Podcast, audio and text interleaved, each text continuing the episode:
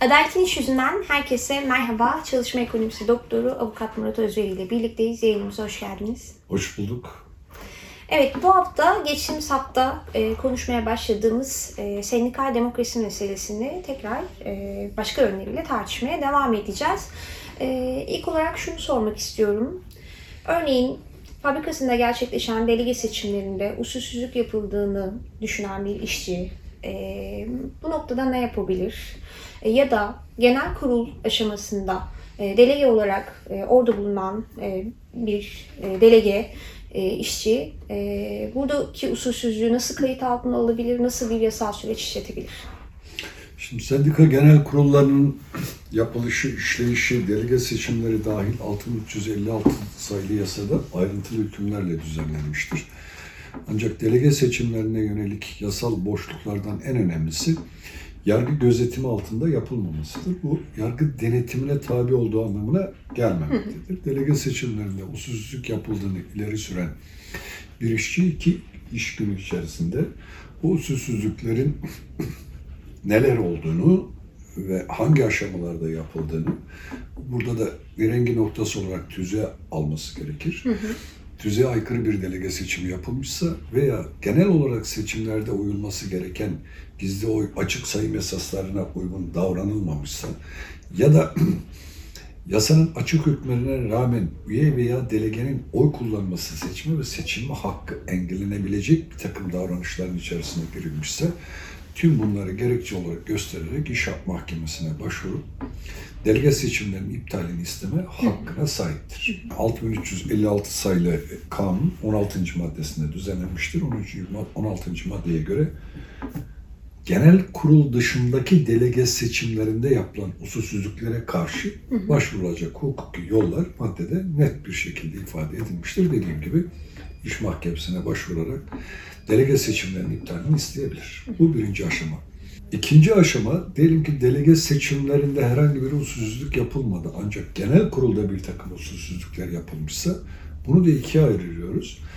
Genel kurula hazırlık aşamasında yapılması gereken şeyler var. Mesela seçmen listelerinin askıya kalınması, askı süresine uygun davranılması, seçmen listesinde delege seçilmiş olmasına rağmen bu delegelerin isimlerine yer verilmemesi ya da delege olmayanların delege gösterilmesi gibi prosedürel genel kurula hazırlık prosedürlerine karşı itirazları ilçe seçim kurulunda yapılması gerekir. Burada hangi birden fazla varsa hangisinin görevli olduğu bellidir.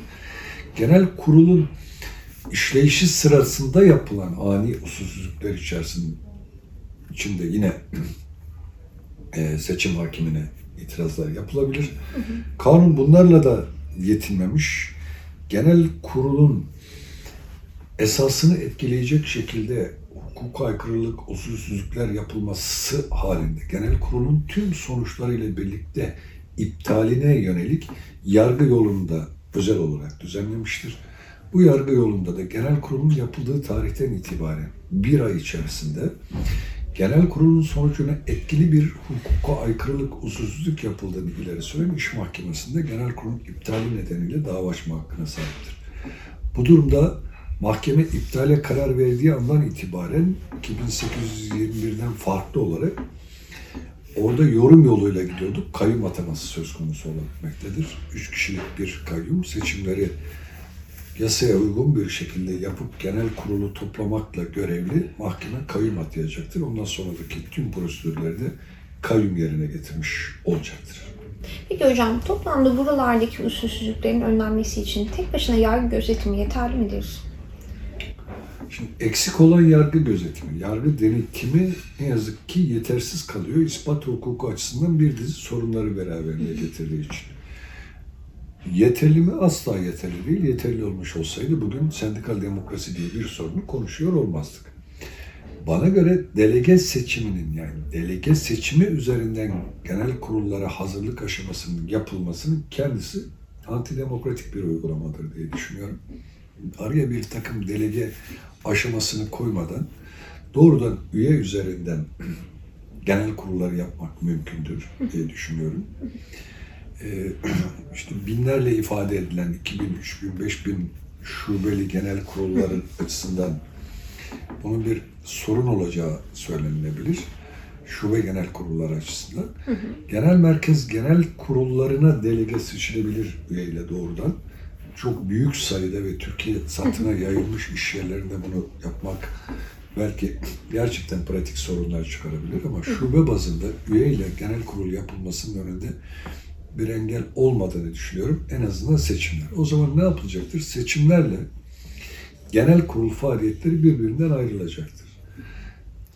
Seçimler iş yerlerinde açık sayım gezi, tıpkı delege seçiminde evet. olduğu gibi genel kurula dönük seçimler yapılacaktır. Önce bir genel kurul yaparsın, adaylar hitap ederler.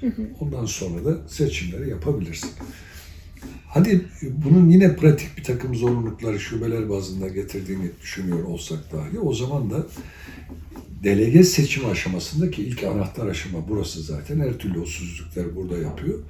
Delege seçimlerinin bizzat yargı gözetimi altında yapılması.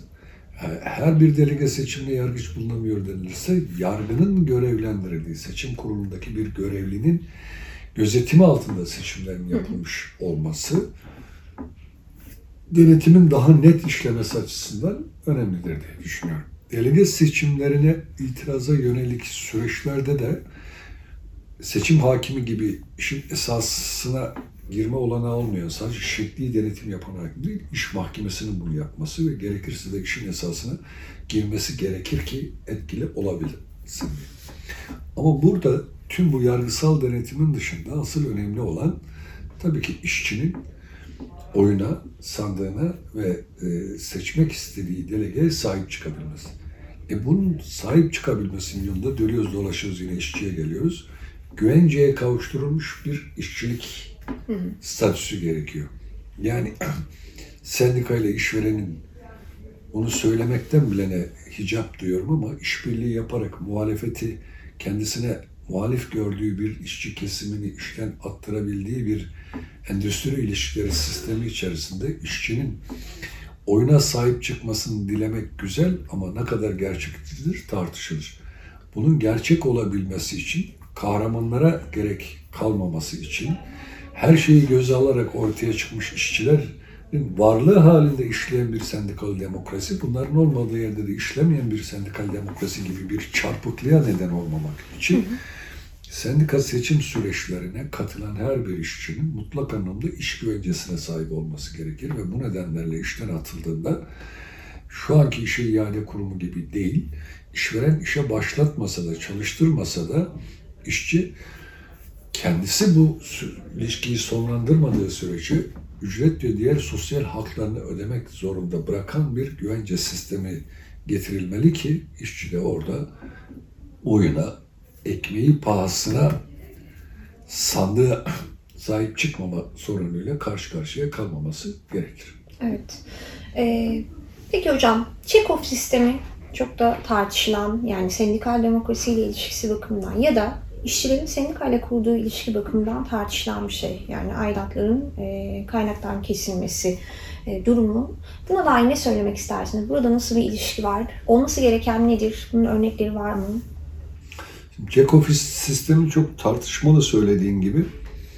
1980 ee, öncesi sendikacılığı yaşayan eski sendikacı abilerimizin olduğu bir ortamda Çekov sistemini eleştirdiğim zaman tüylerin diken diken olduğunu görmüştüm. İki şey onları çok korkutuyordu. İş yeri sendikaları ve Çekov sisteminin kaldırılması. O döneme bakarsak e, kafa ve kasa birliği diye bir slogan üzerinde merkezileşmeyi savunuyorlardı. Kafa Birliği iş kolu sendikalarını ifade ediyordu. Kasa Birliği de sendika aidatlarının kaynaktan, ücretten kesilmesine yönelik bir sistemdi. Onların yaşadıkları açmazlar, yaşadıkları sorunlar, e, içinde yer aldıkları mali olanaksızlıklar göz önüne alındığında Çekov sistemi sendikacılığı güçlendiren, mali açıdan güçlendirilen bir sistem gibi görünebiliyor ilk bakışta ve e, önemli de bir işlev yerine getirdiği yatsınamaz. Ancak Çekov sistemini şu anki iş kolu sendikacılığı, tırnak içi iş kolu sendikacılığına mahkum edilen bir sendikal yapı içerisinde bir anlamı vardır ama sistemi bütünüyle değiştirmek hı hı. gerektiğinde yani iş yeri sendikalarına, meslek sendikaları dahil sendika özgürlüğünü bu özgürlüğü yasaklayan tüm engelleri ortadan kaldırdıktan sonra işçilerin özgür iradesiyle merkezileşen bir sendikalaşmaya gitmeye dönük bir sistem kurgulandığında bu sistemde toplu sözleşme ile üyelik arasındaki doğrudan bağ ortadan kaldırıldığında toplu sözleşmeden yararlanmanın öznesinin herkes olduğunu, birden fazla toplu sözleşmenin düzeyleri farklı olması koşuluyla olanaklı olduğu yani farklı bir endüstri ilişkiler sistemi kurguladığımızda bence Çekov sistemine de gerek kalmayacaktır. Çekov sistemi mali açıdan sendikaları güçlendirmekte ama öbür taraftan da yaşam tarzı, sendika olanaklarını kullanma biçimi ve o mali gücün verdiği iktidarı koruyabilmek için her şeyi yapmayı göze almış, zahmetsizce kasasına para akan bir sendikal anlayışla anlayışın getirdiği işçiyle kopuş noktası, işçiyle dünyaların farklılaşması, işçilik, işçiliğin kendisinin yok olması ve bunun sendikacıların kılığından, kıyafetinden, yemesinden, içmesinden, Hı. bindikleri arabaya kadar hayatın her alanına yansıyacak bir şekilde sürmesinin önüne geçecek olan şey üyenin aidatını bizzat üyeden sendikacının emek vererek gidip alması ve üyelik ilişkisini aidat aşamasında dahi üyeyle yüz yüze gelerek yürütmesi, bu işin patronun işçi olduğunun hatırlanması açısından dahi gerekli ve e, işlevli bir kurumdur diye düşünüyorum. Yani işçi aidatlarını sendikacılar gidip kendileri işçiden toplayabilmeli ya da aidatını koştur koştur getirip sendikasına yatıracak bir bilinçte ve kararlılıkta işçi tipi yaratılması gerekir. Çekov sistemi böyle olduğu sürece işte bu işte sendika kaynaklarından bal tutan parmağanayalar ya da sendikacıların deyimiyle genel kurulda aldığımızın dışında bir o kadar da tırtıklarız. işte harcıraklarla, şunlarla, bunlarla e, en azından kendimizi kurtarırız diye özetleyebilecek bir çarpık sendikal anlayışı tarihe gömmek gerekir. Şunu unutmamamız lazım. Sendikacılar sıradan insanlar değillerdir. Sendikacılar sınıfın içerisinden süzülerek geleceğin kıvrak, pratik düşünen, e, risk almış insanlardır. Bu olumlu bir özellik. Bu özelliğin işçiye hizmete dönüşecek şekilde var olabilmesi için de özellikle de sendikanın mali olanaklarının verdiği gücü kendisi için kullanan bir sendikacılık anlayışının önünü kesmek gerekir. Bu anlayışı yaratan temel şey de yasaklardır. Yasaklar yozlaştırır. Sınıfın sorunlarını çözemeyen sendikacı kendi sorunlarını çözmeye yönelir. Bu yönelişte iktidarla da girdiği bir suç ortaklığı, iktidarın göz yumması ekseninde bambaşka bir sendikacı tipi çıkar. İktidar kızdığı zaman onları sendika ağlığıyla suçlar. Kızmadığı zaman kendi dümen suyunda giderken onları e, sınıfın demokratik taleplerini dile getiren kahramanlar olarak lanse eder. Ama ortaya iktidar adına işçi sınıfını kontrol eden, baskılayan herhangi bir baskı mekanizmasıyla eşgüdüm halinde çalışan bir yapının doğmasına neden olur. Bu yapı işçi sınıfının çıkarları için e, demokratik baskı grubu olma misyonunu yerine getirmekten uzaklaşmış, iktidar adına o anki konjektürel politikalarla uyumlu bir şekilde sınıfı kontrol etmenin aracı haline dönüşmüştür ki bu e, vahim bir durumdur sınıfın çıkarları açısından. Bunu ortadan kaldırabilecek tek reçete e, sendikaların yatay örgütlenmeler üzerinden demokratikleştirmesini sağlayacak bir kurumsal yapının kurulması, toplu sözleşmeden yararlanma üyelik ilişkisinin farklı bir bağlamda yeniden Hı. düzenlenmesi, sendika e, ehliyetinin, toplu sözleşme yetkisinin işçinin gücünü temsile göre ya da bu gücü temsil eden sendikalara özgüleyecek şekilde bir ayrıştırma yapacak bir sistemin kurgulanması ve asıl bu işin patronu işçinin güvenceyle donatılmış olması gerekir. Bu güvence işçiden başlayarak iş yeri sendika temsilcilerinin sendika genel merkezine kadar, güvencesine kadar götürülebilmelidir. Toplu sözleşmesinin tarafı sendikayı işçinin yetkisizleştirme olanağı, işçilerin yetkisizleştirme olanağı da verilebilmeli. Onu taraf olmaktan çıkartabilecek mekanizmalar da devreye sokulabilmelidir. Tüm bunlar tek bir değişiklik üzerinden değil, birbiriyle bağlantılı bütünsel A'dan Z'ye sendikal yapılanmanın yeniden düzenlenmesini gerektiren konulardır. Sadece Çekov'u kaldırırsanız bu sistem içerisinde fecaate yol açarsınız. Çekov'un kaldırılabileceği daha özgürlükçü bir sendikal yapıyı oluşturmadan Çekov'u kaldırmak Çekov'un verdiği zararlardan şu aşamada daha çok zarar verecektir. Ama yanlış anlaşılmaması için altını bir kez daha çiziyorum ki e, ilkesel olarak Çekov sistemine karşı bir sendika uzmanı olduğunun altında sıralar çizmek gereği duyuyorum. Pekala. Peki nasıl daha demokratik bir sendikal düzen oluşturulabilir? Burada işçilerin rolü nedir diye sormak istiyorum. Şimdi işçilerin buradaki rolü kritik rolü. Her şeyi işçi yaratıyor. İşçi bir delege seçimlerinde ayak oyunu yapıldığını görüyor görmezlikten geliyor. Gelmek zorunda kalıyor. Kendisi aktif olarak yer almıyor. Sendikayı kendisi dışında bir e, organ kurum olarak tarif ediyor sendika denildiği zaman işçi işte bir avukatlık gibi kendisi adına hak alacak olan bir kurum olarak görüyor. Kendisinin başına bir şey gelmediği sürece sendikadan herhangi bir talepte de bulunmuyor. Ne zaman kendisi işten atılmaya gelince ben işten atıldım sendika neden eylem yapmıyor diye düşünüyor. Dolayısıyla işçinin öncelikle sendikal yapının içerisinde özne olması gerekiyor. Özne olarak gerekirse alternatif politikalara da etmeli, gerekirse eleştirebilmeli ama bu eleştiriyi de bizim anladığımız klasik bilinen eleştiri anlamında söylemiyorum. İşte olumlu eleştiri, olumsuz eleştiri gibi bir ayrım yapıyorlar. Hayır, bir şeyin oluşum sürecine etkide bulunan olumlu olumsuz tüm faktörleri ortaya çıkarmaya dönük bir düşünsel faaliyettir eleştiri. Ve işçi de bu sürecin içerisinde yer alabilmeli. İşçi sendikasına karşı talepkar olabilmeli. İşte eğitim istemeli. Yapmadığı zaman sendikasına gelmeli, niye eğitim yapmıyorsunuz diye hesabını sormalı. Biz bunun örneklerini yaşamıştık. Bir İstanbul'da bir iş yerinde e, işçiler eylem sürdürüyorlardı ve sendika buna uzak duruyordu. Onun üzerine ben sendikayı aradım, gelin dedim. Gelmiyoruz dediler. O zaman biz geliyoruz dedim. Otobüsler tuttuk. Daha yola çıkmadan sendikacılar eylem yerine geldiler. Dolayısıyla başka örneklerini de yaşamışızdır. E, SEKA'dan bir grup işçi gelip sendikada aradığı yöneticileri üç defa bulamadığında kırmadan çünkü bu kapılar bizim demişlerdir. E, aletleri getirip kapıları söküp kenara koyup bu ihtarımızla bir daha geldiğimizde sendikacı görmek istiyoruz demişlerdir. E, bu tür üyenin gücünü ve baskısını sürekli ensesinde hissedebilecek bir sendika yöneticisi olmalıdır. Yani sendikacıyı gördüğümde önünü ilikleyip aa başkan başkan deyip onun gücünden yararlanabilmek için onun etrafında varılıp ona övgüler düzen bir anlayış değil, mesafeli, eleştiren, sorgulayan ve talep eden bir üye bilinci yaratılmadığı sürece bu bilincin biraz daha ötesinde olanlar, biraz daha risk alanlar özellikle profesyonel olduktan sonra sistemin kendi çarkı içerisinde bir başka şeye dönüşmek riskini de içinde barındırıyorlar ve genellikle de dönüşüyorlar. Evet hocam, var mı eklemek istediğiniz bir şey?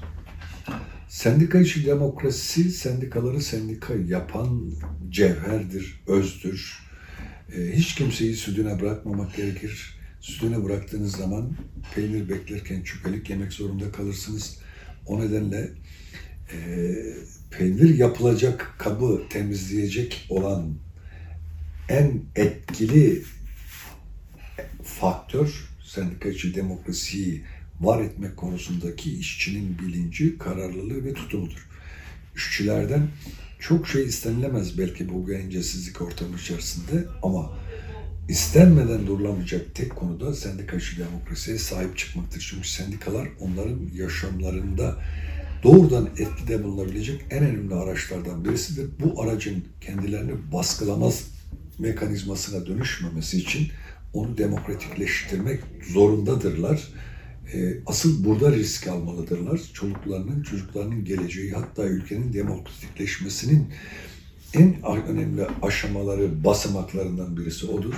Siz sendikaları demokratikleştirirseniz arkasından siyasi partiler gelir. Siyasi partilerin arkasından belki dernekler gelir ve giderek demokrasi hayatın içerisinde olmazsa olmaz hale gelen kültürü, bilinci, davranışları ayıplanan, kınanan tutumlarıyla birlikte bir kültür, demokratik kültür somut olarak oluşur ve tartışılmaz hale gelir. Burada da kritik nokta işçi sınıfıdır. İşçi sınıfının asıl dönüştürücü işlevi tam da kendi örgütlerindeki demokrasi kültürünü, demokrasi bilincini ve kararlılığını yaratmalarından geçer diye düşünüyorum. Uzun bir sonuç değerlendirmesi oldu.